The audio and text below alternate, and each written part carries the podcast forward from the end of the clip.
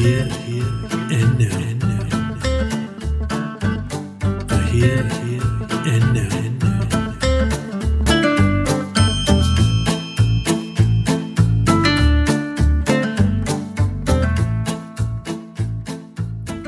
Welcome to this episode of the Here and Now podcast. My name is Dave Monz. I'm a student of psychology and philosophy and a professional pilot. My aim is to share big ideas from science and the humanities to get you thinking and to help you make sense of the world. Firstly, apologies for the poor sound quality in this episode. I've recorded it while on the road, but rest assured the next one will be back to the usual format. I began writing this episode several months ago in a pre-COVID time. The first sentence read, "I travel a lot." And a lot has changed since I wrote those words, obviously. Now, I do still travel, but at least for now, I don't travel as much. But aside from that small technicality, much of what I wrote then, I still agree with. This episode is something of a metaphor for life. We covered a lot of heavy ground last month. It was the most successful month yet in terms of downloads, but it's important to me that the podcast strikes a balance between challenging concepts from philosophy and psychology and the inner stories we use to be in the world.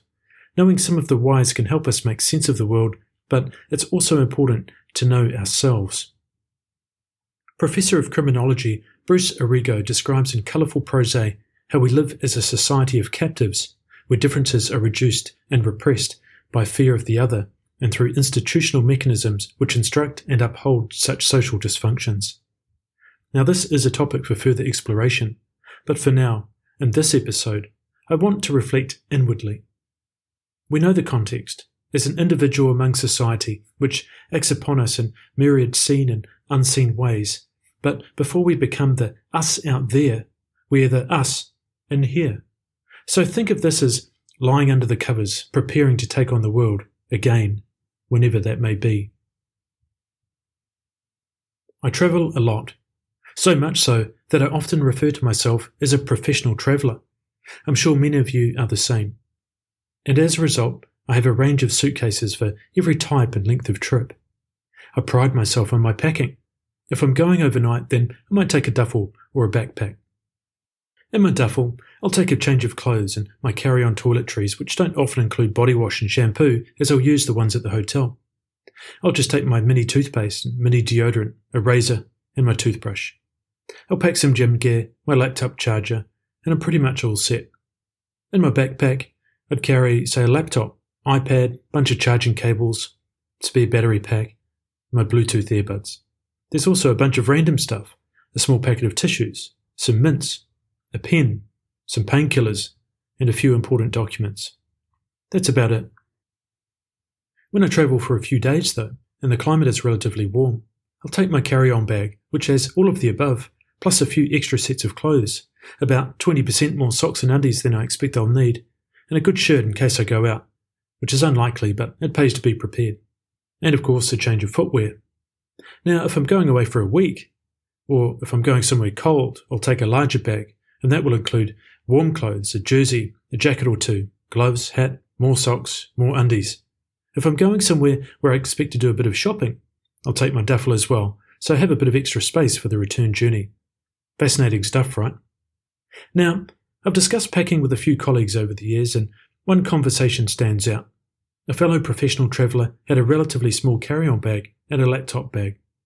And when I commented one day on how light he seemed to travel, he replied that he always takes the same things with him whether he's going for a week or a month.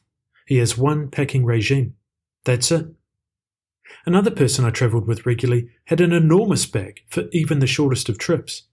Now, I never mentioned it, but I always wondered what the heck he had in there, and was that a dripping tap from a kitchen sink I could hear? And when travelling with my wife once, we'd arrived at our hotel, and she opened her bag, which was full to bursting before we'd even done any shopping, and I noticed her huge hairdryer from home. We were fortunate to be staying in quite a nice hotel which had a hairdryer, and I could have told her that had I known that she'd packed it. So she'd lugged that beast with her halfway around the world for no good reason. I use the same bag for most of my trips, and in the bottom there's always a few items which I pretty much never use.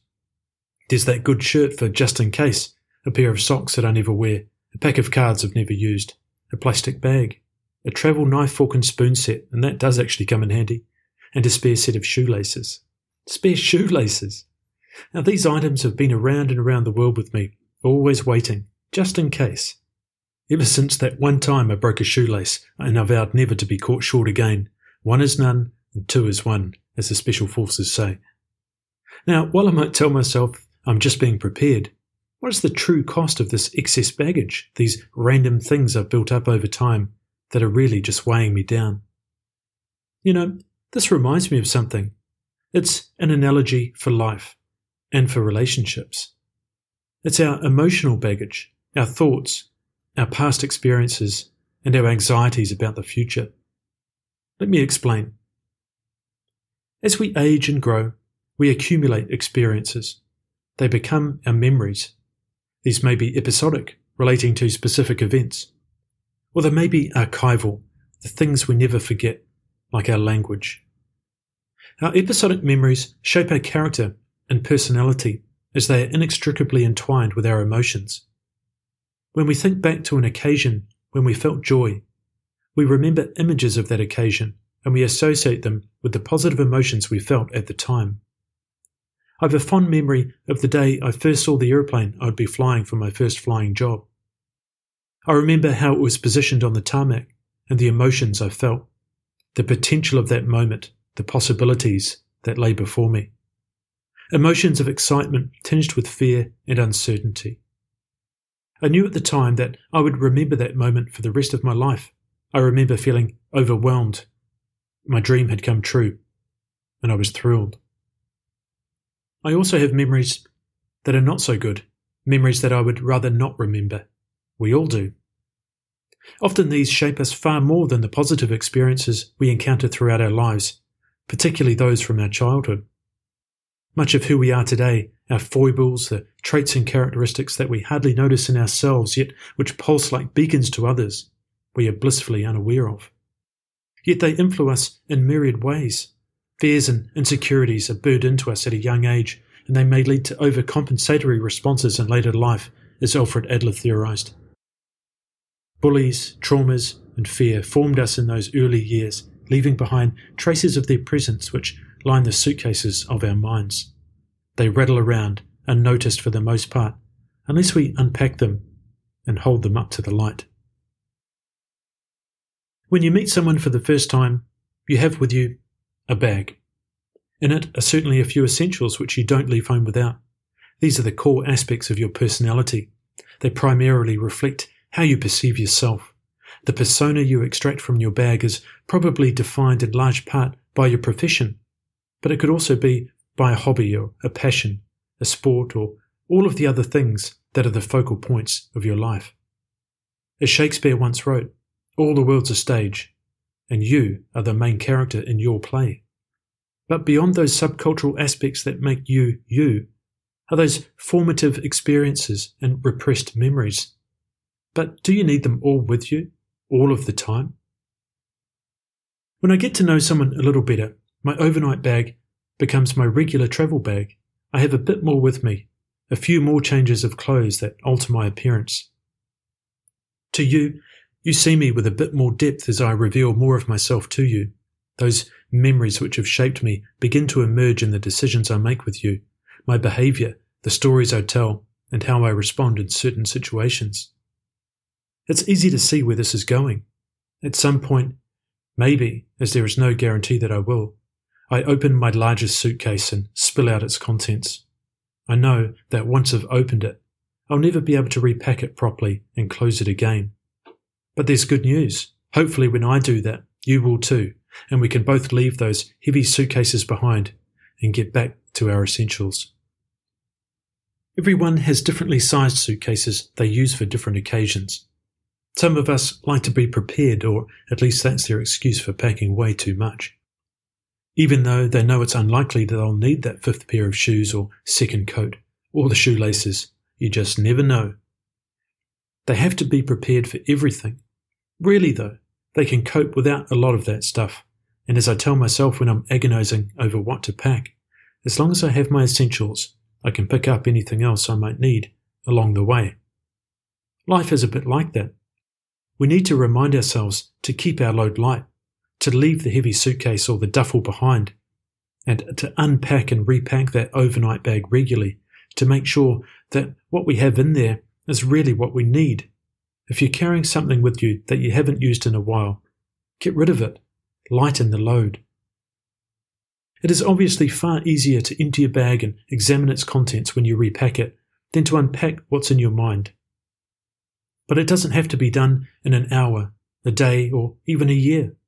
But when you unzip the bag that is your mind, you are making a start.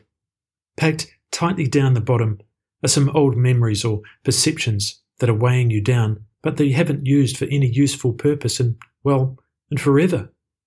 Rattling around in a side pocket is a part of you that you think is you, a fear or an insecurity, something that is holding you back.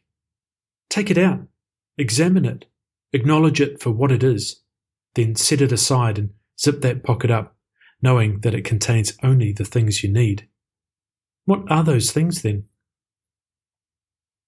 Some people live a life where they can get called to go somewhere at a moment's notice.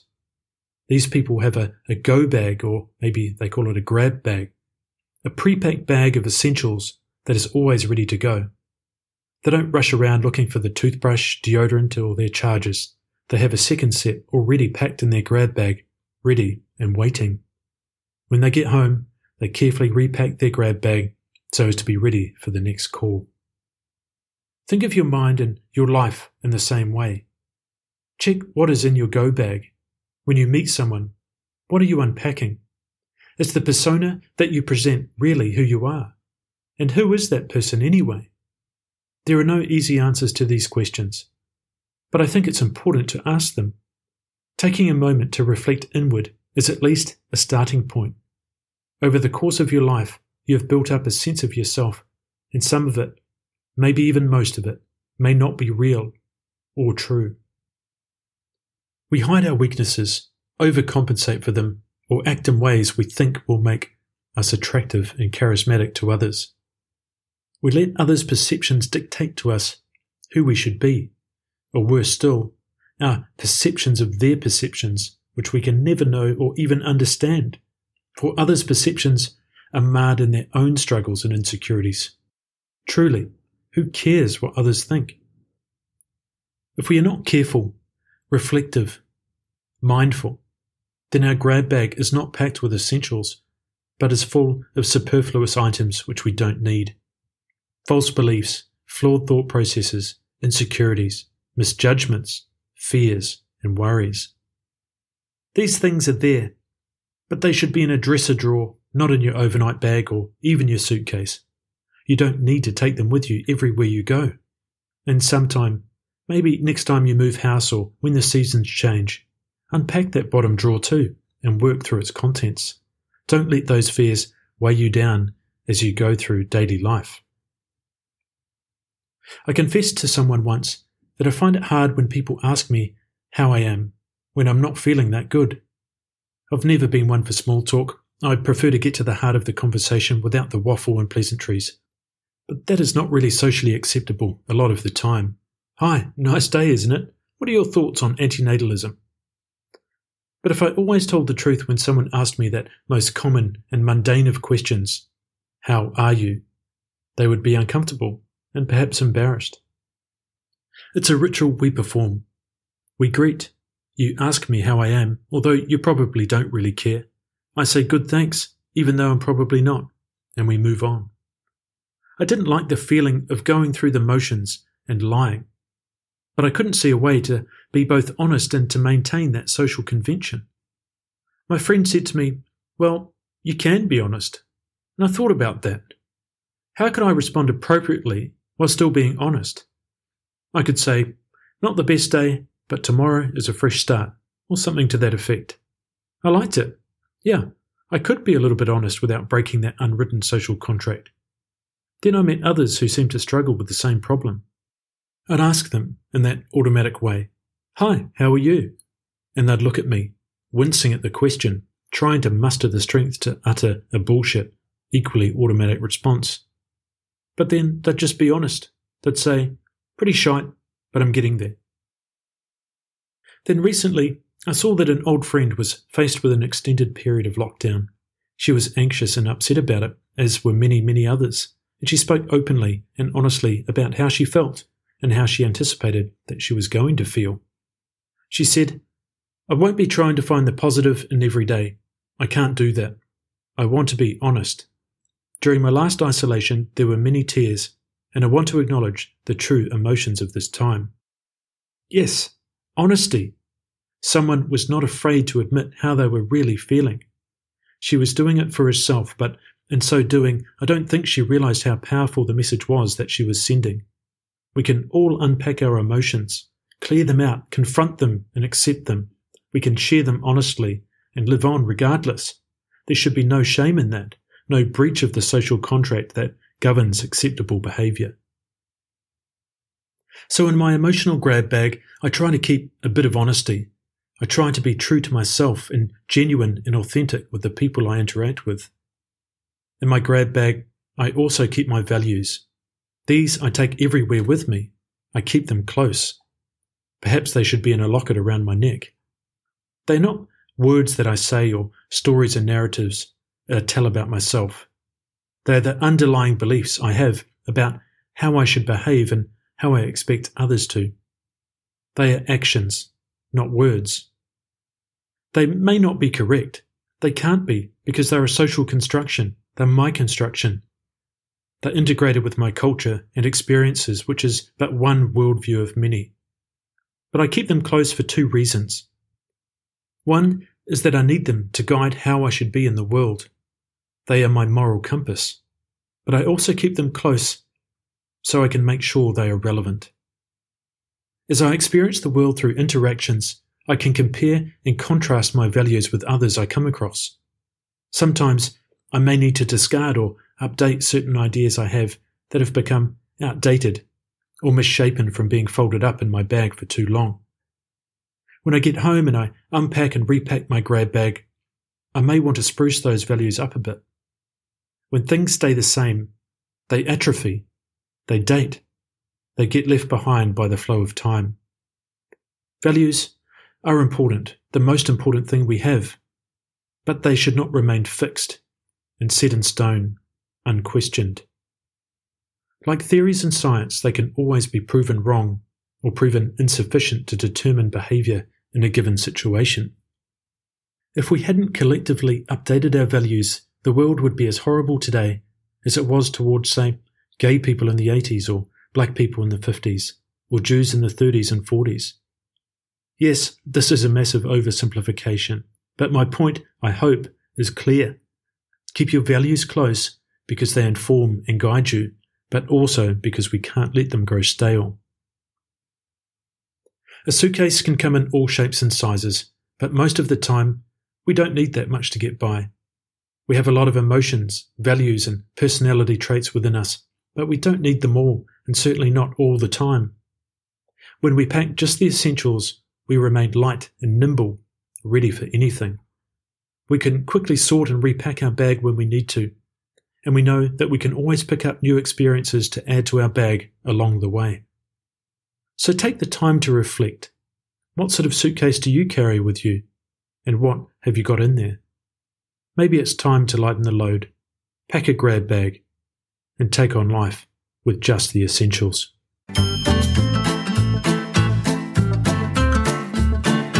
Thanks for listening to this episode of the Here and Now podcast. You can find us on Facebook at The Here and Now Podcast or Twitter at Here Now Podcast.